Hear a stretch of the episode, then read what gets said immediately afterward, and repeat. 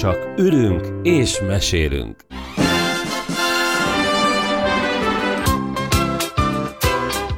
A főbb szerepekben Forgács V. András, Laska Pál, valamint Mester Ákos. Feltétel nélküli szeretettel és odaadással köszöntjük a kedves hallgatót. Ez itt a Csak ülünk és mesélünk, a műsor, amiben gyorsan kibeszéljük a filmeket, mielőtt a cenzúra vagy az öncenzúra lecsapna rájuk. Partnereim a bűnözésben, ma is Forgács V. András Londonból, Napszaktól függetlenül köszöntöm a rádió hallgatókat. valamint Laska Pál Újbudáról, Sziasztok! mind a két fiatal ember, de ezt már mindenki tudja, a filmakadémikus és forgatókönyvíró. Jó magam pedig Mester Ákos vagyok, Óbudáról mozgóképművész. Ez már a Csak ülünk és mesélünk podcast műsor folyam ötödik epizódja. Ennek a, a műsornak az az alcíme, hogy Üvöltő szelek. A műsor első felében mindenképpen hírszolgáltatást fogunk végezni. Magyarország, mindenki feszülten várja, hogy újra kinyithassanak a mozik. Olyan apró problémák vannak, hogy ugye a gyakorlati részét nem látják még át a moziüzemeltetők, nem tudják, hogy mit fognak vetíteni, illetve van még egy szomorú aktualitás, ezt Bandi, te mondtad éppen, Nemrégiben kaptuk a hírt, hogy sajnos az idei Cinefest Miskolci Nemzetközi Filmfesztivál elmarad. Mi lesz azzal a sok viszkivel, gyerekek? Azt tudom, amit a sajtóközlemény is említ, hogy a, a Cinefest 2021-ben fog megrendezésre kerülni, úgyhogy sajnos addig kénytelenek vagyunk a hordókat itt eltárolni valahol az almáriumban. Hát igen, a viszkinek jót tesz a, a korosodás, de hát a, a friss filmszüret azért az úgy hiányozni fog mindenkinek. Momentán egyáltalán nincs egy olyan kialakult metódus, hogy hogyan, hogyan lehetne és hogyan kellene újra nyitni, akár a mozikat, akár a színházakat, akár bármilyen ilyen kulturális intézményeket. Hát viszont ami tény, hogy Budapesten legalább az autós moziknak ö, tér nyílt, és, és hogy aki abszolút klasszikusokat szeretne megnézni többet magával, vagy esetleg egy baráti társasággal, nagyon amerikaias feelinggel, ö, akkor, akkor ezt megteheti, és ö, és ez abszolút pozitív kezdeményezésnek tartom. Nyilván kérdéses, hogy, hogy hogyan lesz majd a valódi moziba járás, amikor ezt majd meg lehet tenni. Egy terembe hányan férnek el, gondolom ugye ez üzletstratégiai dologra is kihat, hiszen azért nem, nem, nem azért építettek 200 férőhelyes termet, hogy abban 30 ember legyen, és tehát, tehát gyakorlatilag kérdés-kérdés hátán. Hát meg nekem ez a maszk. Tehát, hogy beülnék-e vajon egy péntekesti mozi előadásra maszkban, ráadásul ezt nem látják a hallgatók, de szemüveges vagyok, tehát ez egy ilyen Feliratos filmre ne ülj be. szóval nagy kihívást jelent. IMAX filmet ugye két szemüveggel nézel, na most gondold el, hogy a párásodás is, meg még a maszk, Szóval, hogy ez így, ez egy nagy kihívások elé állítja az embert. Nagyon jó, hogy mondtad az autós mozikat, mert tényleg reneszánszát éli ez a, a, a dolog, és nagyon szép tematikus vetítés sorozatok is indultak. Tehát, hogy ez, ez tényleg egy jó dolog. Minden esetre mi bizakodva nézünk előre. De ha már az autós moziknál vagyunk, én emlékszem, hogy annak idején Pilisvörösvár határában a mostani tűzoltóságnak a helyén, ott volt egy autós mozi, ami egy ilyen kicsi, egyemeletes kis épületecske volt maga a vetítő, és annak volt két ilyen pici ablak, amin keresztül ugye a vetítőgép kivetítette a filmet egy fehér falra gyakorlatilag, ami oda volt építve, és en, emlékszem, hogy ennek a vetítő ablak köré egy ilyen szempillák voltak festve, tehát úgy nézett ki a ház, mint hogyha két szeme lett volna. Ez gyerekként mindig élveztem, ez nagyon, nagyon félelmetes látvány volt, viszont azt az autós mozit én sose láttam működés közben. Hogyha ezt fel lehetett volna támasztani, csak sajnos szerintem azóta már lebontották ezt az épületet, mert most a helyi önkéntes tűzoltóságnak van ott állomása. Az mindig szomorú, hogyha lebontanak egy tűzfalat. Na jó. És hát, ha már Magyarország és aktualitások, gyerekek, nem mehetünk el szó nélkül, főleg azért nem, mert a csak ülünk és mesélünk, szerintem születésétől fogva a szívém viselte a Mintaapák című sorozatnak a sorsát. Ugye emlékezünk vissza Gál György veszőfutására, és aztán az az igazság, hogy küldözgettem nektek a fejleményeket az elmúlt héten, de egyszerűen már nem tudom követni, percenként bejelentenek visszalépéseket, meg rágalmazásokat, hogy igazából szerintem ez a Minta apák, ez a második évad az Minta apa címmel Kamarás Iván monodrámája lesz, mert hogy így rajta kívül nem tudom, hogy talán még a világosítók vannak a stábban, akik maradnak.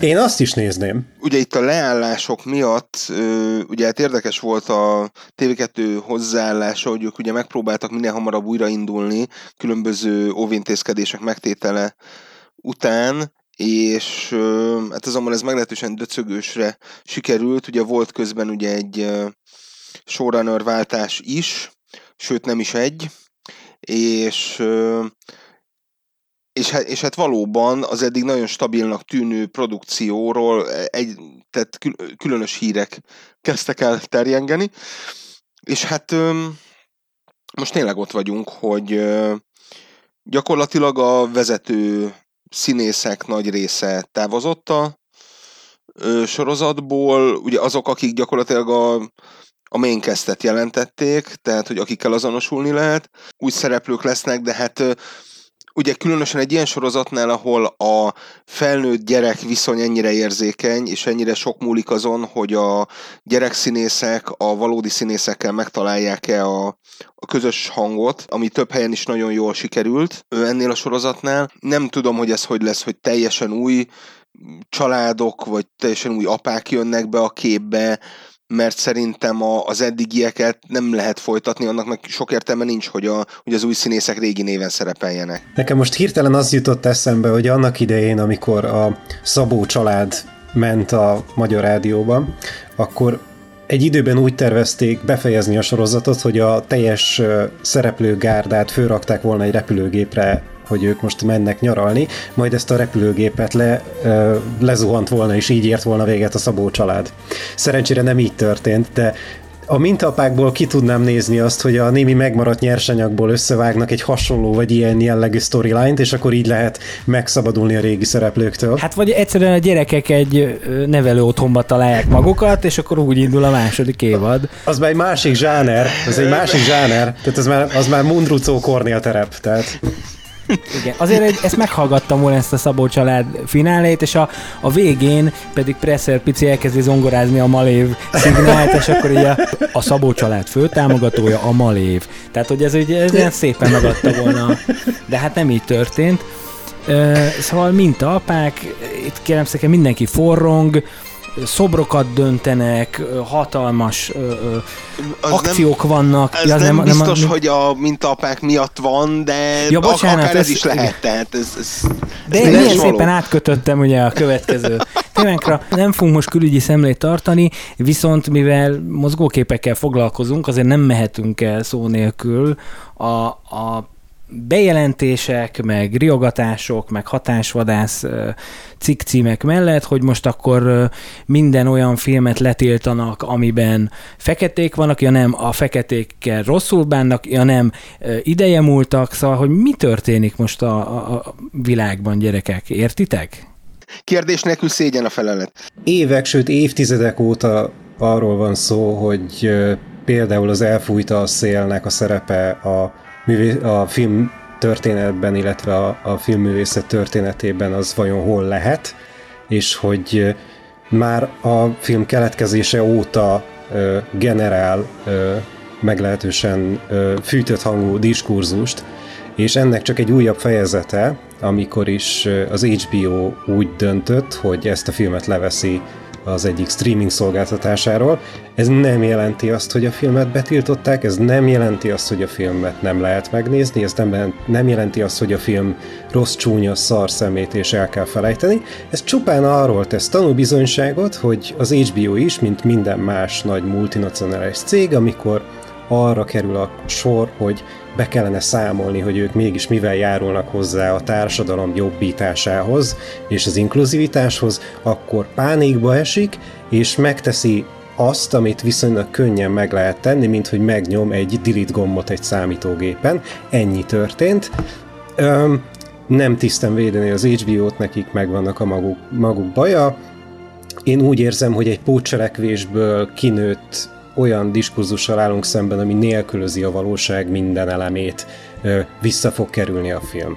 A, és hogyha nem kerülne vissza, ne adj Isten valamilyen oknál fogva, pedig vissza fog kerülni, akkor is hála a jó égnek mindenféle különböző formátumban elérhető még az elfújta a szél, ami talán három vagy négy jelenet kivételével én nem is tartok annyira érdekesnek.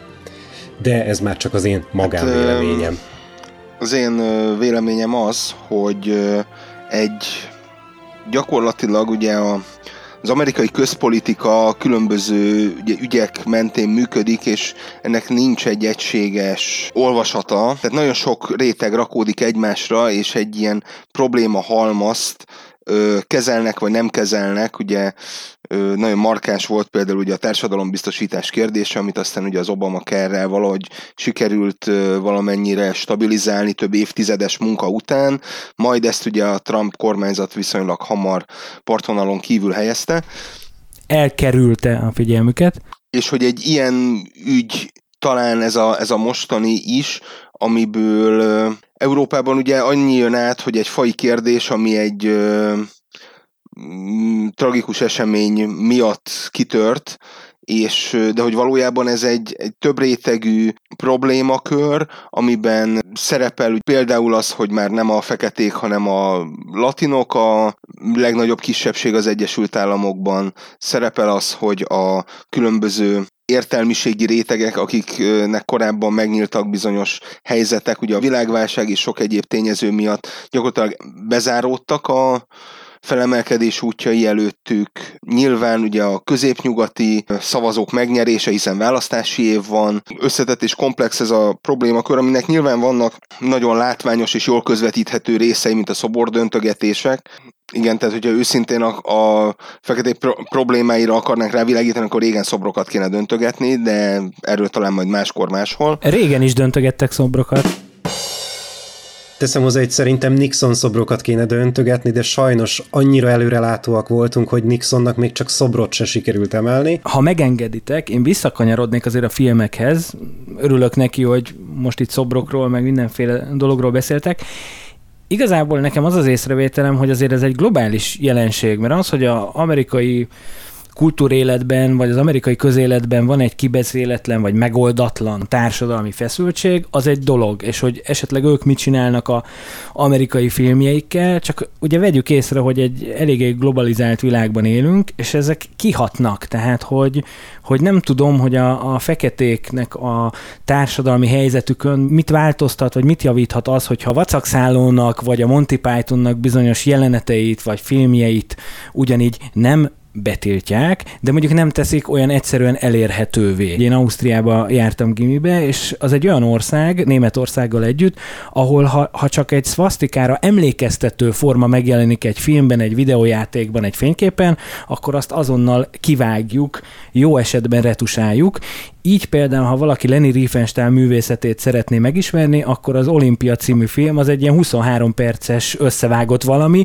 mert hogy minden egyes nit, amin, amin szerepel egy horogkeresztes zászló, kivágásra került. És érdekes módon ettől még nem tűntek el a neonácik Németországból, meg Ausztriából, tehát hogy, hogy én csak én vészharangokat szeretnék kongatni, hogy egy, ezzel nem oldunk meg semmit, kettő, azért láttuk már azt, hogy a történelem hamisítás, ferdítés vagy, vagy homályosítás, az nem biztos, hogy jó irányba halad. Tehát, hogy így el a kezekkel a celluloidtól. Én ezt szeretném mondani, és ha valakinek 2020-ban meg kell magyarázni azt, hogy egy 1939-ben forgatott, és a 19. században játszódó film, az, hát az miért olyan, amilyen, Hát nem tudom, hogy ez most az HBO-nak a felelőssége Én azt gondolom, hogy ez a nézőnek a érettségével kellene, hogy összefüggjön.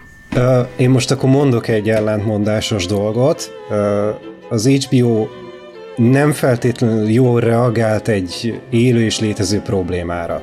Nem csak az HBO-ról van szó. A másik az az, hogy ami a legfrissebb hír, a eltávolított vacakszálló epizódra, visszatérve, ami egyébként az egyik leghíresebb epizód, amiben nem szabad megemlíteni a háborút a német vendégek előtt. Ez a UK TV nevű streaming szolgáltatásnak a vacakszálló boxetjéből távolították el ezt az egy epizódot, mégpedig azért, mert az epizódban egy, vagy azt hiszem két alkalommal az egyik karakter kimondja az N betűs szót, Na most ezzel csak az az egy probléma, hogy ezt már korábbi kiadásokból és korábbi vetítésekből ezt már ki sípolták, cenzúrázták ezt a szót, ami egyébként szorosan nem kapcsolódik a történethez, és a hiánya nem, nem jelenti azt, hogy, ne, hogy élvezhetetlenné válna az epizód. Ez egy apró kis ö, kozmetikai kiegészítés, amit azt hiszem 2013 környékén ejtett meg a BBC, de a UKTV megtalálható verzióban ez benne volt, és megint csak arra utalnék vissza, amit az HBO-val kapcsolatban már mondtam, hogy egy meglehetősen buta reagálást hajtott végre a UKTV. Nincs cenzúra, nincs könyvégetés, itt egyetlen egy bután megvalósított valami van. Azt ki kell mondani, hogy ez bután lett megvalósítva, csak ez nagyon nehéz, amikor mindenkiben inkább az az inger van benne, hogy én most nagyon dühös akarok lenni. Függetlenül attól, hogy melyik oldalán az egyenletnek állunk. Én most dühös szeretnék lenni. És ezekben a nagy dühös kirohanásokban így elvész a dolognak a lényege, hogy ez egy igazából érdektelen sztori, amit egy olyan körülbelül 40 perc alatt meg lehet és meg fognak oldani, hiszen a Vacakszálló az egy rendkívül népszerű szituációs komédia mind a mai napig, komoly bevételt generál a BBC-nek, ergo fogod tudni látni, mert a BBC is ugyanúgy, mint mindenki, szereti a pénzt. De hogy fogják megoldani? Tehát azt mondod, hogy Sehogy. ez egy buta megoldás. Ez, ez, ezt már rég megoldották. Az inkriminált egy szót, azt uh, ki uh, nem tudom most pontosan megmondani, hogy ezt lehalkították ezt a szót, vagy hogy milyen eszközzel, de megszabadultak. De ez mi nincsen benne? Az, hogy a UKTV... De ez nem cenzúra? Tehát én most nem ezen az egy példán lovagolok, de elővetnénk a Deriket, elővehetnénk egy csomó olyan sorozatot, amit azért letiltanak, vagy elővehetnénk az összes Kevin Spacey filmet, szóval, hogy itt megint előjön az, de hogy történt most... valami az alkotóval, vagy történt valami a nagyvilágban, vagy történt valami a politikával, és csorbítjuk azt a művészeti termék anyagot, ami létezik. Scorsese-nek hányszor kellett átvágni a taxisofőrt? És ha így megyünk tovább, akkor, akkor ne csodálkozunk azon, hogy csak bugyuta képregényfilmek vannak a moziban, mert azt mondják a rendezők, hogy hát bazeg, én inkább nem csinálok semmi olyat. Tehát létrejöhetne a mai világban egy Die Hard 3? Létrejöhetne a mai világban egy gyaloggalop? Um, nem. És ez engem szomorúvá De, de létrejöhetne, Ákos, ez, ez egy kicsit...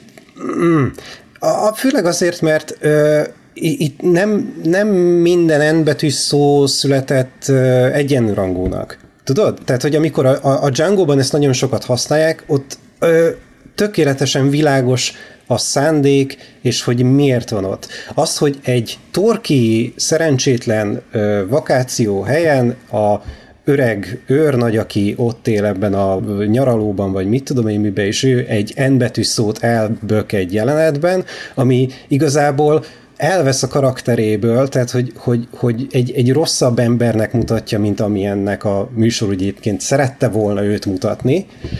Nem érdemes, szerintem pont ezen, a, ezen az egy kis módosításon tényleg nem érdemes feláldozni ö, azt, hogy, hogy ez élvezhető legyen széles, széles tömegeknek. Ez nem veszel belőle semmit. De én sem vagyok híve annak, hogy, hogy mindent up-to-date-en kell tartani azok szerint, az értékek szerint, amiket most a 21. században magunkénak vallunk, de valahogy adresszálni kell, valahogy meg kell mondani, hogy ez a korának a terméke. Nem mindenhol kell az embert arra emlékeztetni, hogy a 70-es években rasszizmus lehetett mutatni a tévében, és azon röhögtek. Ez, ez nem biztos, hogy kell.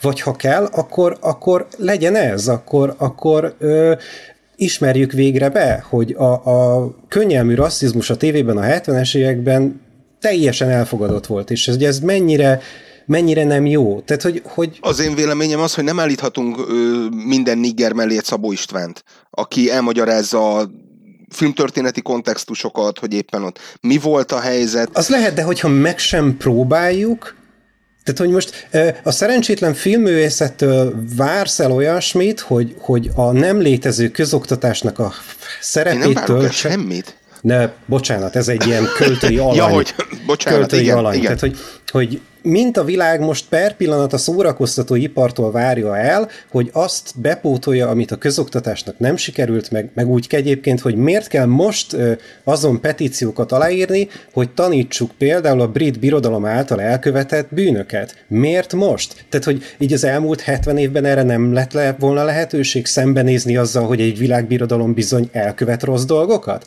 Ezek szerint nem. Hogyha most rátestáljuk ezt a feladatot a filmművészetre, akkor viszont a filmművészetnek ezt el kell sajnos vállalnia. Én lennék a legboldogabb, hogyha nem kellene úgynevezett vörös farkat, vagy egyébbe, egyébbel ellátni ezeket a dolgokat, de úgy látom, hogy miután erre nincs jelentkező, valahol el kell kezdeni. Én lennék a legboldogabb, hogyha a közoktatás ezt a feladatot elvállalná, és így mindenki kontextusában tudja nézni a dolgokat. De sajnos nem ez a helyzet. Vissza kell hozni a TV bemondókat. Én emlékszem, hogy 90-es és a 2000-es években is a Duna TV-n, hogyha ment valami hát a Kádár korszakban forgatott film a második világháborúról, vagy a két világháború közötti időszakról, akkor mindig bemondta a TV bemondó bácsi vagy néni, hogy felhívjuk a nézők figyelmét, hogy ez a film, amikor készült, akkor még teljesen mások voltak az elvárások, és a nem tudom. Szóval, hogy... Igen. Értem nekem lenne egy olyan megoldási javaslatom, hogy hagyjuk az egészet a francba, és ne legyenek annyira érzékenyek, vagy, vagy legyenek érzékenyek, tüntessenek, akkor viszont el kell nekik magyarázni, nem tudom, ilyen titrendszer keretén belül, vagy bármilyen ö, egyéb felnőtt oktatási formában, hogy a helyzet az az, hogy ez nem a az HBO felelőssége, akik szerintem tökéletesen rosszul reagáltak, úgy reagáltak, ezt nem, mint a ezt nem vitatja egyik, egyik úgy reagáltak, vitatja. mint a MeToo-nál, hogy akkor azonnal berekeztünk mindent, amit csak lehet, meg amit érünk, és közben valódi emberek álltak ki, hogy igen, engem is sérelemért, így, így is, így, és stb. Az sokkal kézzelfoghatóbb volt. Az, hogy nyilván honnan is tudhatnám, akit rosszul érint az, hogy úgy hívják, akkor az nyugodtan elégtételt vehet bármilyen szóbeli vagy tetleges dolognál, de ezért tehát ne, nem gondolom azt, hogy feltétlenül ilyen jellegű érzékenységekre kell tekintettel lennie, akár az HBO-nak, akár a BBC-nek. Minden esetre arra jó volt ez az elmúlt egy hét körülbelül, hogy látva ezt a sok címlapot, meg, meg nagy szenzációt, meg botrányt, eltűnt a koronavírus az Egyesült Államokból. Tehát, hogy így akkor nézzük a dolog Mégis jó oldalát. Mert hogy... tízezre halnak meg, tényleg. Tehát... De hát ami nincs az Index címlapján, az ugye nem létezik. Hát, ez tény és való, ez tény és való. Felhívjuk kedves hallgatóink figyelmét, hogy a következő műsorszám a nyugalom megzavarására alkalmas képi, illetve hanghatásokat... Ja, várjál, nem. Csak hangi. Szóval hanghatásokat tartalmaz. Megértésüket köszönjük. Amint a műsor elején említettem, a mai rész alcíme az üvöltő szelek. Gondolhatja a hallgató, hogy igen, mert az elfújta a szél körüli botrány miatt lett ez a cím, de nem. Tom Szelek miatt. Köszönöm, Pali. A következő filmtörténeti, meg filmműfa ismereti ö, részt folytatván, mit adaptációkról fogunk beszélni, legalábbis ez az én feltett szándékom hogy nagyon kevés dolog van, ami nem egyidős a filmművészettel. De most az adaptációk is ugye egyidősek, hiszen az első néma filmek többsége az valami ismert, közismert, elismert, híres irodalmi művet, vagy mondjuk operát dolgozott fel, ami esetleg érdekesség lehet, hogy itt nem arra kell gondolni, hogy egy az egyben a művet átvitték és a történetét, hanem mondjuk ikonikus jeleneteket ábrázoltak ugye ilyen egyperces filmtekercseken. Tehát, hogy innen indult ez az egész, és hát, hogy hová fajult, azt ugye látjuk, hogyha megnézzük az elmúlt éveknek a mozi termését, amikor én azt gondolom, hogy a, az adaptációk aránya a filmek között az vagy nőtt, vagy egyre nő, de hogy, hogy nagyon nagy része a, a mozikban bemutatott filmeknek az valamilyen módon adaptáció. Tényleg sokkal több adaptáció van manapság, mint, mint korábban meg szerintem egy nagyon markáns oka van, hogy a producerek szeretnek már meglévő közönségre építeni. Az, hogy van egy képregény, egy regény, egy, egy meg, ami saját körében meglehetősen nagy népszerűséget vívott ki magának, saját jogán, akkor ö, benne van az, hogy akkor próbáljunk meg erre építeni, és próbáljuk meg ezt a közönséget megcélozni, hiszen hogyha csak minden tizedik ember, aki megvette a könyvet, megnézi a filmet, akkor már, már jók vagyunk. És akkor ez a gyűrűk urát tól, Harry Pottertől kezdve az elmúlt másfél évtizednek egy nagyon markáns trendje, hogy egy már bejáratott, nagyon jól csengő, esetleg kifejezetten szubkultúrával rendelkező művet ö, filmesítenek meg, és ez meglehetősen nagy sikert és népszerűséget hoz. És hát nyilván ugye a szuperhős filmek is ebbe a kategóriába sorolhatók, hiszen mindennek volt már képregényelőzménye, regényelőzménye, különböző elágazások mentén, hogy mi tartozik bele a kánonba, mi nem, milyen alternatív univerzum, stb. És és igen, tehát, hogy, hogy szerintem ennek elsősorban pénzügyi, pénzügyi oka van, és kevésbé inkább az a fajta ismeretterjesztő film révén ö, olvasni nem tudó ö, emberekhez is elérő ö, alkotás, mint ami mondjuk a mozi történelem kezdetén. De történhet ez azért is, tehát hogy adaptálunk egy, egy könyvet, ö, mert mondjuk a rendező egyszerűen talál egy jó sztorit. Tehát ugye nagyon sokszor van az, hogy mondjuk nem is egy sikerregényt visz valaki filmre, hanem talál egy olyan novellát, vagy egy olyan történet ívet egy regényben. Hát a Philip K. Gyakorlatilag így, így kerültek vászonra, hogy ugye az 50-es években megjelentek, akkor szertettek egy bizonyos népszerűségre, amiket gyerekként az írók, producerek, rendezők olvastak, és amikor már ők kerültek pozícióba a 70-es, 80-as években, akkor azt mondták, hogy na, akkor most itt az ideje ennek a történetnek a megvalósításának. Ugye a Star Wars meg az E.T. miatt amúgy is szeretik a sci-fit a 80-as évek elején, ezért akkor próbáljuk meg a, ö, például a Philip K. Dick műveit ö, is adaptálni. És ö, hát ennek azért ö, ugyanúgy, mint Stephen King műveinek, tehát hogy meglehetősen szélsőséges ö, érték, szélső értékeket is felvehet azért ez az adaptáció, és, és ö, például ugye a Stephen Kingnél ugye az egyik legrosszabb ugye a saját rendezése, és ö, és hát tényleg... De azokra mindig büszke, tehát hogy azok, azok a jól sikerültek, és mondjuk a, amikor egy ilyen szakállas fószer a ragyogásból csinál egy filmet, hát az valami borzasztó, nyilatkozza az író.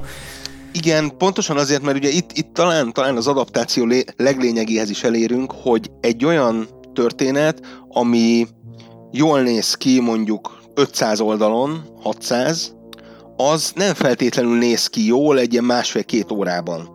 Mert nagyon sok ö, olyan szál van benne, amit egyszerűen időkorlát miatt ki kell hagyni. És ö, ugye utóbbi időkben azért is ö, emelkedett meg például ugye a tévésorozatokban ugye a regényadaptációknak a száma, mert ott, ott kényelmesebben, ráérősebben lehet mesélni, ott, ott ki lehet bontani ezeket a, az apró finomságokat, ezeket a szálakat, és, és sokkal komplexebb képet és komplexebb élményt tudnak így nyújtani.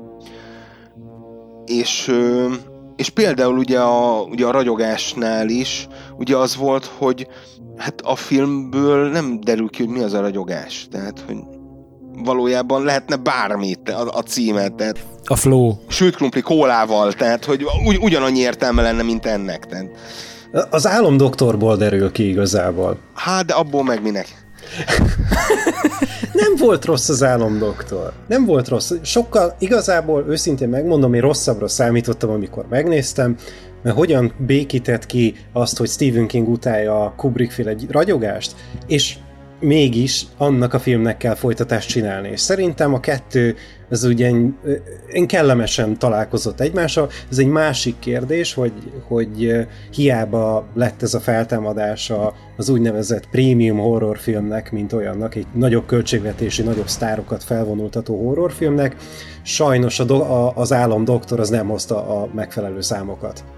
De hát ugye gyakorlatilag itt a Stephen King egy saját farkába harapó kígyó, tehát hogy ugye már az az adaptáció is ugye ilyen Stranger Things-es, amik viszont pont az ő regényeiből adaptáló, vagy hát inspirálódtak, és és így gyakorlatilag így visszaértünk ugyanoda, hogy Stephen King így én önmaga körül forog, mint a texasi láncfűrészes mészárlás főhőse az első rész végén, és össze-vissza hadonászik a, az elektromos fűrészsel, és hát eltalál mindent, amit ér. Pali, ebben az adásban gyönyörű költői képeket használsz, meg kell, hogy dicsérjelek. és itt előjön belőlem a biológus, mert mi is az az adaptáció, ugye? Tehát adaptálódunk, hozzászokunk, alkalmazkodunk az új eh, kihívásokhoz, új környezethez.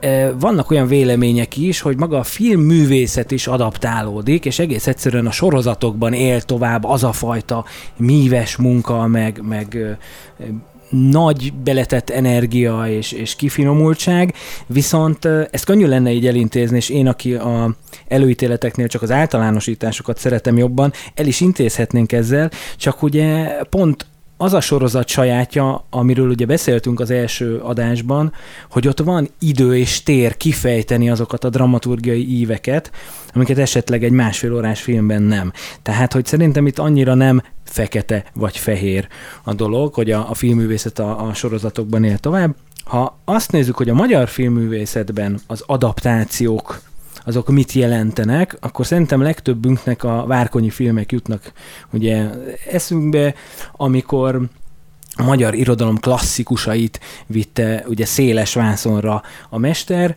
és ez talán azért is tűnt ki a, a kor filmalkotásai közül, mert hogy a, a magyar film, főleg a 60-as években az nagyon is ilyen szerzői filmes volt. Tehát uh, itt azért kitűnt egy, egy-egy jókai regény filmrevitele, és azt gondolom, hogy, hogy nagyon sok ember a, ha film adaptációról van szó, akkor ezek a referenciái, vagy a nulla kilométer. Tehát, hogy ehhez viszonyítjuk magunkat, holott azért sokkal jobban el lehet ö, ö, játszani egy-egy könyvvel, vagy musicallel, vagy, vagy alapanyaggal, hogy más nem mondjunk, ugye Peter Jackson egy, hát nem is tudom, egy esős hétvégén elolvasható kis rövid könyvecskéből csinált, nem is tudom, 18 órányi mozgókép cunamit, mert valaki egyszer kiszámolta, hogy ha levetítjük a elkészült Hobbit trilógiát a Hobbit könyvnek a hosszára, akkor minden második betűt sikerült megfilmesíteni belőle, tehát hogy...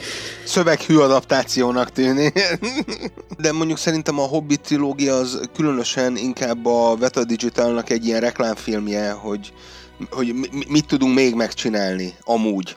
És nagyon szívesen várjuk a jelentkezőket, hogy akik így olcsón szeretnének jó számítógépes trükköket. Igen, ez első, mint, mint ugye Antal Nimrodnak a kontroll, hogy az igazából egy mozifilm hosszúságú sóril. Tehát, hogy tudok én vigjátékot is, tudok én egy kis darkot, tudok egy kis thrillert, és akkor ez így gyönyörűen megvan. Tehát nagyon szép a, a csomagolás. Evezünk kicsit szubjektívebb vizekre. Kértelek titeket, hogy említsetek egy olyan filmélményt, hogy van-e ilyen, amire azt mondjátok, hogy a könyv is jó volt, a film is jó volt, természetesen szubjektív a dolog, tehát nem fog minket megdorgálni a filmvilág szerkesztősége. Dehogy nem. Az jutott eszembe, hogy ez, hogy ez mennyire nehéz erre a kérdésre válaszolni. Mert egy csomó esetben az ember vagy először találkozik az adaptáció alanyával, vagy pedig magával az adaptációval, és ez valamilyen szinten biztosan befolyásolni fogja azt, hogy hogyan gondol az ember erre a dologra. Én nagy rajongója vagyok az Agatha Christie regényeknek. Mindazonáltal a kedvenc ö, adaptációm, ha már a kérdés felmerült, akkor az az 1978-as Halál a Níluson című ö, Poirot történet, Peter Ustinovval a, fő, a, a főszerepben, ő játsza Örkül Poirot. Ez, és ez egy, szerintem egy fantasztikus adaptáció, és megmondom, hogy miért. A, olvastam a regényt, a regényt azt később olvastam sajnos, legalább 15 évvel azután, hogy láttam a filmet, de ennek ellenére azt kell, hogy mondjam, hogy nem befolyásol az elő vagy utóidejűsége az, hogy én mikor olvastam a regényt, mert a regénynek sajnos, és ez, ez egy apróság, amit felhánytorgatok a krimi királynőinek, szóval a regényben egy csomó olyan történetszál és hamis nyom található, ami igazából sajnos nem vezet sehonnan sehova. A Halál a Níluson adaptációjában annyira ügyesen kötik össze ezeket a fél szálacskákat is, hogy tényleg mindenki gyanús lesz a hajón, amivel abszolút megvan alapozva a történetnek a feszültsége. Tényleg nincs egyetlen olyan ember, aki a gyanú felett állna. A regényben sokkal széttartóbbak. Például az, hogy a, a Hastings-et helyettesítő Reigns ezredes mit keres a hajón, az a regényben egy teljesen másik ügyjel van összefüggésben. Itt viszont a filmváltozatban bekötötték őt is a gyilkosság folyamába, hogy neki is személyes ö, érdekei fűződnek, ilyen vagy olyan kimenetelhez. Én nagyon-nagyon szeretem azt a filmet, a karakterek sokkal jobban kivannak dolgozó benne, mint a könyvben, azt azért be kell valljuk, hogy Agatha Christie meglehetősen sematikus karaktereket szokott használni, főleg a mellékszereplők között. A filmváltozatban a casting segítségével viszont annyira életszerű a, még az utolsó társalkodónőt játszó Maggie Smith és valami hihetetlen jót játszik, a könyvben ő egy sokkal papírizű karakter, sokkal kevésbé érződik az ő ízó gyűlölete, amit a társalkodónői mi voltából kénytelen elszenvedni.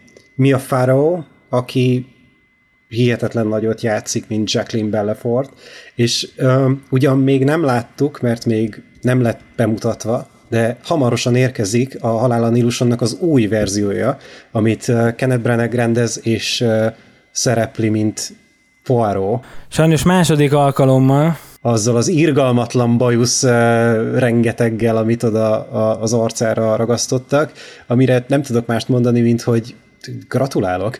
Ez egy logisztikai rémálom lehet minden reggel. Hát meg maga ez a gyilkosság az Orient Expressen, és most nem a, szintén szerintem 70-es években volt Igen. ez a parád és sztár Igen. Igen. Hát ez, a, ez az új, Tudom, hogy neked most kicsit fájni fog, mert az első élményed pont ezzel a úri emberrel, ugye a sok hűhó semmiért, de, de ez nem a egy jó film. Az, nem Igen, egy jó szóval, film. hogy itt, itt nem. És egyébként most, hogy előbújjon belőlem a mini puzsér, uh, nyilván ez a, ez a gyilkosság az Orient Expressen is azért megkapta magáét. Halk a, vagy, Ákos, a, halk vagy. Hogy, hogy, hogy a, ez a PC meg a MeToo, hogy ez benne van, az, ne, alszik a gyerek, nem tudok hangosabban gyerekek, de képzeljétek el a vehemenciát, és itt azért rögtön elő is jön nekem ö, olyan élmény, amikor a filmnézése előtt olvastam a könyvet, de azt gondolom, hogy nagyon jó lett az adaptáció. Ez pedig nem más, mint, mint Boris Miannak a Tajtékos napokja, és Michel Gondry csinált belőle egy nagyon jó filmet, amivel csak annyi a gond, hogy ez egy tök jó adaptáció, de mint Gondry film nem gondolom, hogy a szakmája csúcsa. Tehát nagyon szépen Miért? leképezte. A, a, a zöld darázsos szakmája csúcsa? Hát ebbe most beletrafál. nem, nem, nem, nem. Én azt gondolom, Bocsánat, hogy itt a... de a, én a tajtékos napokat nagyon szeretem, és tényleg nem a leggondrisabb film, de azért mégse egy, mégse egy zöld lódarázs. Hát ne, nem az, ne, ez egy gyönyörű film, csak mondom, hogy tehát nem minden jól sikerült adaptáció egy százszázalékos film, én azt gondolom, hogy ez egy 97 százalékos Gondry film, többször is megnéztem moziban, a művész moziban, ez egy nagyon nagy élmény volt, úgyhogy ismertem előtte a könyvet, és azért ezt havassuk be a hallgatókat, ez egy tényleg a szürrealizmus nagy esszel maga a könyv, és iszonyatosan jól életre keltette a rendező ezt a történetet. A másik, amikor a film megnézése után olvastam el a könyvet, és azt gondolom, hogy egy tök jó adaptáció, az pedig egy David Morel nevű bácsinak a rambója. Tehát azt gondolom, hogy szintén. Pedig ugye van különbség a, a cselekményben, de ezt most nem is spoilerezném el.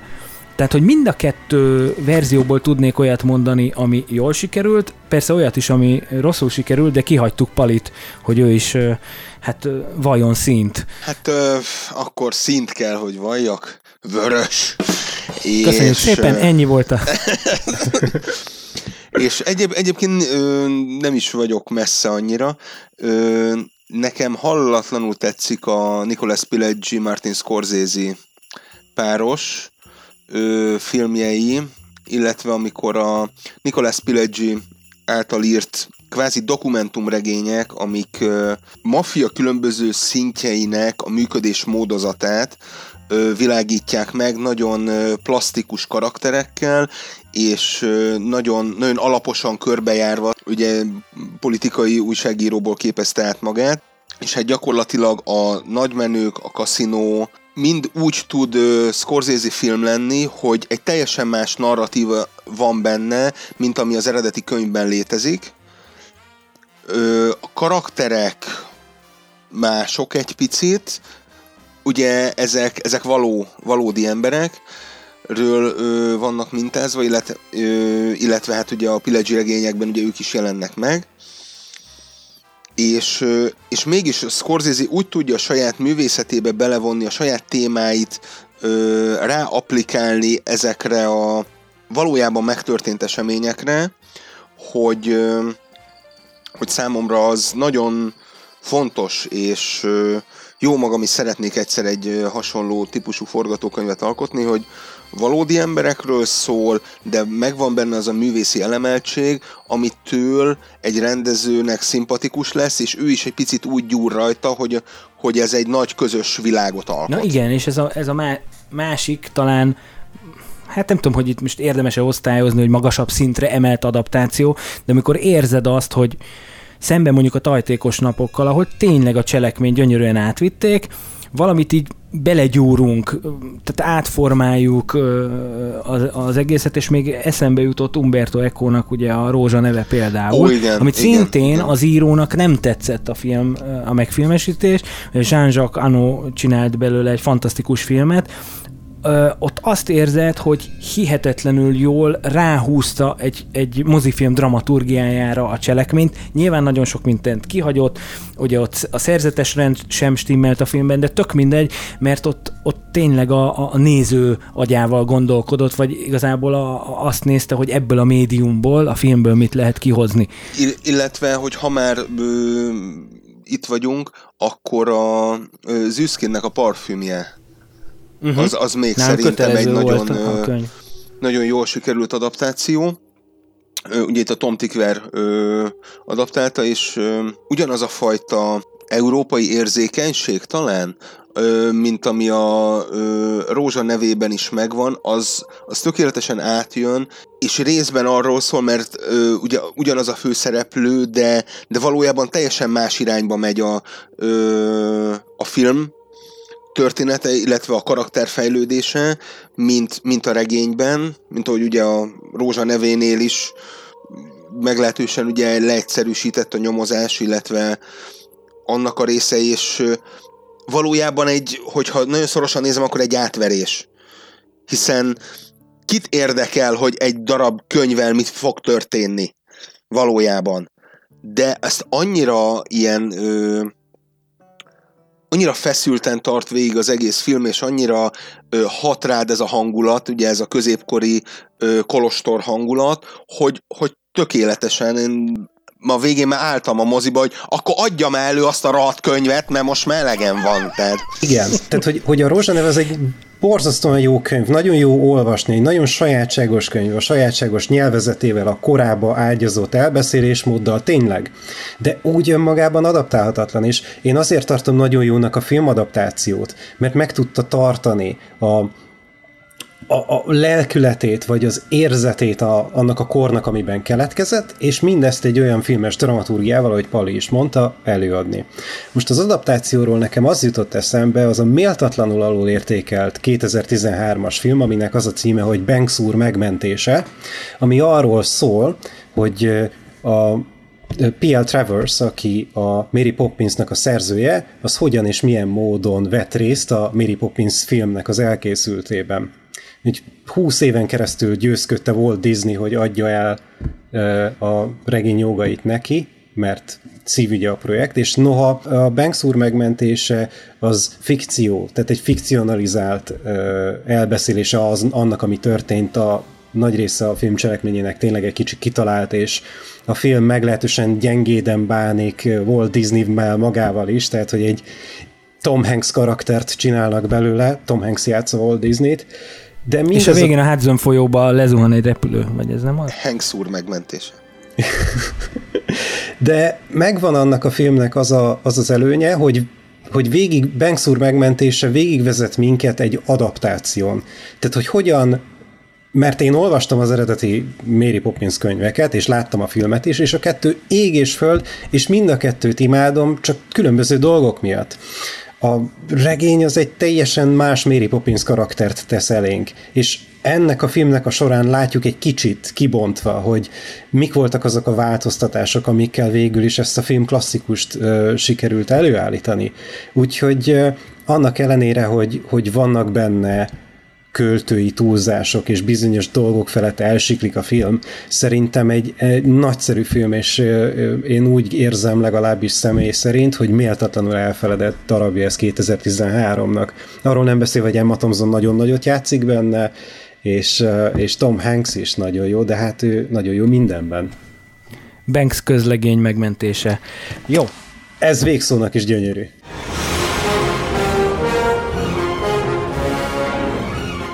Csak ülünk és mesélünk. Mozgóképes beszéd hangos filmesekkel. A főbb szerepekben Forgács V. András, Laska valamint Mester Ákos.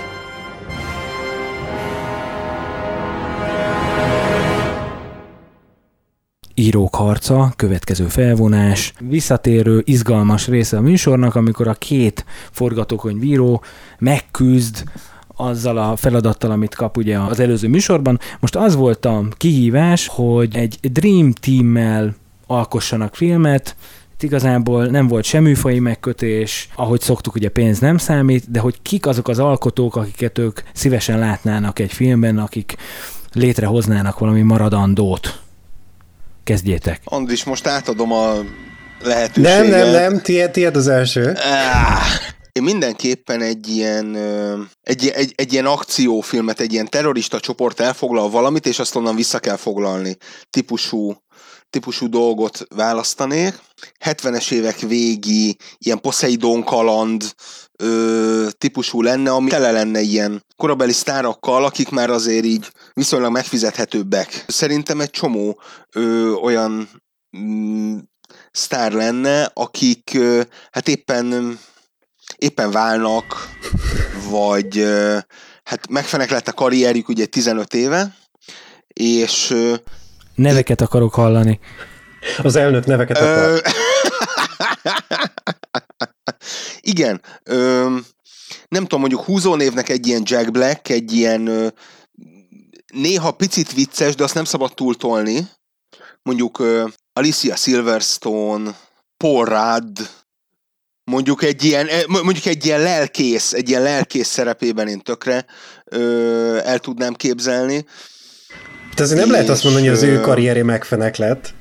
Tehát igazából végignéznéd a 90-es évek tévésorozatait, hát és aki még... igen, és onnan, on, on, onnan választanék. De nyilván most mondjuk a trónok harca után mondjuk egy Lena Headit nem hiszem, hogy olyan megfizethetetlen lenne. Tehát, hogy egy ilyen iszákos, picit ilyen eltorzult arcú, egykori szépasszonyként én, én, én azt tökre el tudnám képzelni.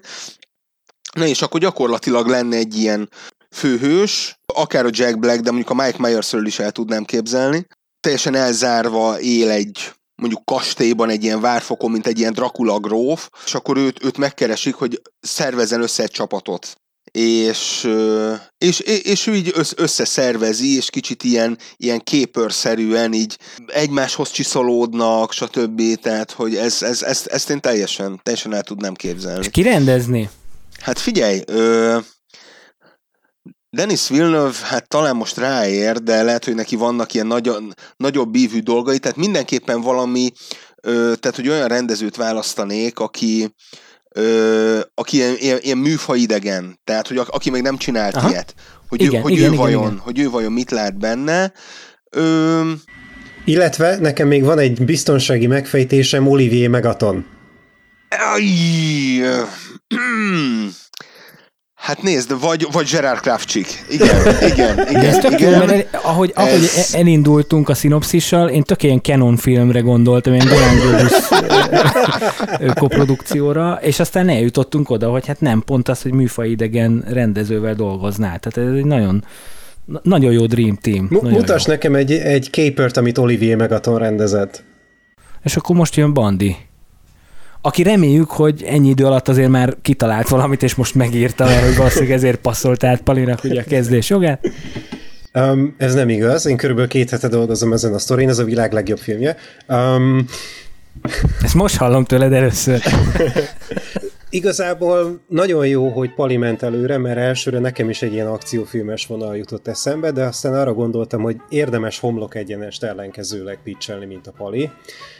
Én igazán egy magyar filmet szeretnék, egy nagy magyar filmet szeretnék, és ami engem megihletett, az az 1967-es Casino Royale című film, ami egy James Bond paródia volt, és ez volt korának az egyik messze legdrágább filmje. Ez egy nagyon-nagyon drága film volt, és arról vált nevezetessé, hogy tele volt gyakorlatilag az összes létező hollywoodi sztárral, illetve aki még nem volt sztár 67-ben, tehát Jean-Paul Belmondo egyik első nem francia filmes szerepében felbukkan a film végén, de Orson Welles, Peter Sellers, David Niven, Ursula Andress, egy csomó nagy kaliberű hollywoodi sztár és egyéb nagyon jó színész játszott benne, és négy rendezője volt a filmnek, ez egy akkora film volt, és arra gondoltam, hogy kellene egy ilyen magyar film is, ami nagy, ami nagyon-nagyon nagy léptékű.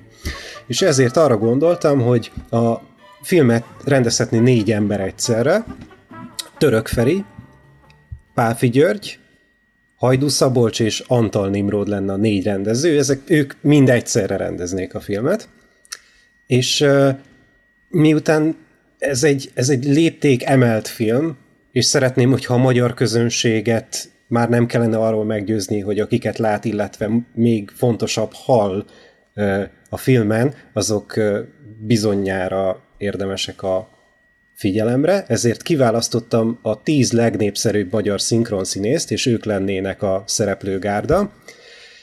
Kerekes József, Bogdányi Titanilla, Széles Tamás, Orosz Anna, Vicián Otto, Zakariás Éva, Sesták Szabolcs, Orosz Helga, László Zsolt, Kovács Nóra, Kőszegi Ákos, András Kati, Kálid Artur, Huszári Kata, Csankó Zoltán, Spilák Klára, Cvetkó Sándor, Agócs Judit, Fekete Erdő, Kökényes Jelgi, Epres Attila. Tehát a krém de la krém, a legnépszerűbb magyar szinkronszínészek játszanák az összes szerepet, és a film maga nem lenne más, mint a boldogult Tilos az Ának az 1989. december 31-i bulia, amikor is felbukkant Frank Zappa Budapesten. És egy hatalmas, nagy történelmi tabló lenne, ami azon az éjszakán játszódik szilveszter éjjelén 89-ben. Na én egy dologhoz ragaszkodnék, hogy Frank Cappát Vaszlavik Gazember László játsza. Tehát, hogy... Deal. Smink nélkül. Deal. És ez azért is érdekes, mert abban az időben Frank Zappa foglalkozott azzal a gondolattal, hogy indul az elnök választáson. Mármint az Egyesült Államok elnök választásán. Most azt gondolkodtam egyébként, hogy mekkora trúváj lenne, hogyha Frank Cappát választották volna annak idején a Magyar Köztársaság első elnökévé. Szerintem királyá is koronázzák. Um, ez, ez minden esetre szerintem olyasmi, amivel érdemes lett volna eljátszani a gondolattal. Hát ha másnak nem, az országimázsnak nagyon jót tett volna. Én nem tudok, nem is akarok ugye győztest hirdetni, ez ugye a kedves hallgatónak lenne a kutya kötelessége, hogy szavazzon. Viszont, ha már adaptációkról beszélünk, talán nem fog titeket meglepni a következő challenge, kellene egy Hát nem, ezen gondolkodom, tudjátok, hogy nem kell, hogy ismert legyen, azért neki talált legyen, tehát egy magyar irodalmi mű alapján készülő filmről beszámolnatok a következő alkalommal, tehát egy filmes adaptációját szeretném egy magyar regénynek, akár egy novellának, és annyi, annyit itt most nehezítenék, hogy, hogy olyan legyen, amit még nem csináltak meg. Tehát nem szeretnék egy közszívű ember fiai 2.0-át, valami, amit még nem csináltak meg filmen, de hogy arra érdemes lenne. Oké. Okay. Kedves hallgatók, nem maradt más hátra, mint hogy ajánljunk izomból, erőből, itt a történelmi viharok közepette valami nézni valót, ami még elérhető a streaming szolgáltatóknál, vagy akár az újságárusoknál, vagy akár máshol. Ki kezd? Kezdjek? Kezdjél. Jó. Ellenprogramozni fogsz. Ezt. Ellenprogramozni fogok, mert eddig soha nem ajánlottam uh, tévét, most tévéműsort fogok ajánlani. Szóval a BBC így a karantén idején készített egy uh, hat részes kis sorozatot, epizódonként 15 perc, majdnem azt is mondhatnám, hogy egy websorozat, aminek az a címe, hogy Staged, és David Tennant és Michael Sheen a két szereplő benne, ők önmagukat fogják játszani, ez egy meglehetősen Michael Winterbottom által inspirált kis történet, és arról szól, hogy ez a két nagyformátumú színész kénytelen ugye izolálni magát a saját házában, viszont van nekik egy barátjuk, aki nagyon-nagyon szeretne egy darabot színre vinni minél hamarabb, tehát meg, megvárva azt, ugye, azt a pontot, amikor majd a színházak ki tudnak újra nyitni, és az a terve, hogy már akkor van egy kész darab, amit ők be tudnak mutatni. És David Tennantnek meg kell győznie Michael Sheen-t arról, hogy csatlakozzon a szereplőgárdához, és kezdjenek el próbálni a Zoomon keresztül, és gyakorlatilag mi ezt a, a, az ő zaklatott kapcsolatokat fogjuk végigkövetni így webkamerán keresztül. 15 perces epizódokból áll, 6 rész készült el belőle, és szerintem egy igazán érdekes feldolgozása ennek a karantén létnek, és nagyon enyhén inspirálódott szerintem ez a sorozat a Michael Winterbottomnak a The Trip című sorozatából, ahol Stephen Coogan és Rob Brydon adják elő majdnem ugyanezt, csak rendesen megfilmesített körülmények között, és nem csak webkamerán át. És hát keressék a hetedik részt is, ami a verkfilm, annak a címe az, hogy Backstage. Pali, te jössz! Igen, szintén a Netflix kínálatából szemezgettem, mint hogy ez oly sokszor előfordult az elmúlt hónapokban, és hát ugye a 13 okon volt című sorozatot néztem meg legutóbb. Ugye az eredeti történet szerint ugye egy iskolai zaklatás megtörténte, illetve annak okairól és következményeiről szól. Az áldozat úgy ítéli meg, hogy 13 karakter az ismerősei közül járult hozzához, hogy ez az egész helyzet létrejöjjön, és a 13 rész mindegyikében egy-egy karaktert jár körbe, hogy ki mit tett, ki mit nem tett, kinek mit kellett volna tennie, és ez egy nagyon, egy, egy valós társadalmi problémát kifejezetten komplexen a, a hétköznapokban ábrázol, mindenféle pátosz, részvét, vagy bármi egyéb olyan dolog nélkül, amit egyébként nagyon könnyű lenne belekeverni egy ilyen történetbe, és kifejezetten érdekes és, és izgalmas. Ugye most mutatódik be ugye a jelenlegi utolsó negyedik évad, még van hátra belőle három rész, én, én már tűkön ülök. Külön meglepett, hogy a Netflix kínálatából ajánlottál valamit, ez tényleg egy nagy meglepetés volt, Pali, köszönjük. Hát, mutatom a csekket, tehát Ja, jó. Ezt én minden héten. hát én pedig egy filmes adaptációt ajánlok. Talán emlékeznek a kedves hallgatók, hiszen itt is forgattak jeleneteket, amik aztán nem kerültek bele a Z világháború című filmhez. Na most én nem a filmet ajánlom, ne jegye meg senki. Uh, viszont nagyon érdekes, mert ez már egy ilyen multi adaptáció, ugyanis uh, ez egy könyv alapján jött létre ez a, a film, és ezt a könyvet nem más írta, mint Max Brooks, aki Mel Brooks fia. Egyébként brilliáns az évvilágháború regény, ez egy ilyen újságírónak a visszaemlékezései. Most ahhoz képest csináltak egy gyalázat filmet. Ö, úgyhogy egyrészt én a könyvet ajánlom, a másik pedig sajnos erről már lecsúszott az, aki most így megfogadná a tanácsomat, és rohanna az Epic webáruházba, ugyanis ez teljesen ingyenesé tették a, a pandémia elején ezt a játékot, hogy le lehet tölteni, és nagyon jókat lehet gyilkolászni Moszkvában, New Yorkban, azt hiszem, hogy Jeruzsálemben, Tókióban, tehát ez egy, ez egy tök jó kis kikapcsolódás, hogy lehet hentelni egymást. Szóval, ha már adaptáció, akkor felhívnám arra is a figyelmet, hogy abban az esetben, hogyha a film rossz, attól még lehet, hogy az eredeti könyv jó, vagy esetleg másik feldolgozása jó a adott műnek. Úgyhogy zévilágháború. Aki szereti a vége főcímét az adásnak, az örülhet, mert hogy az következik, miután elköszönünk a kedves hallgatóinktól. Úgyhogy találkozunk legközelebb, nézzünk sok filmet, talán már moziban is tudunk, mire a következő adás kijön. Minden esetre éljen a mozgókép. Sziasztok! Sziasztok! Auf Wiedersehen. Kell még egy szó, kicsit szomorkás a hangulatom máma. Szomorkodásra semmi ok. Feltett szándékunk, hogy visszatérünk, és legközelebb is. Csak ülünk és mesélünk.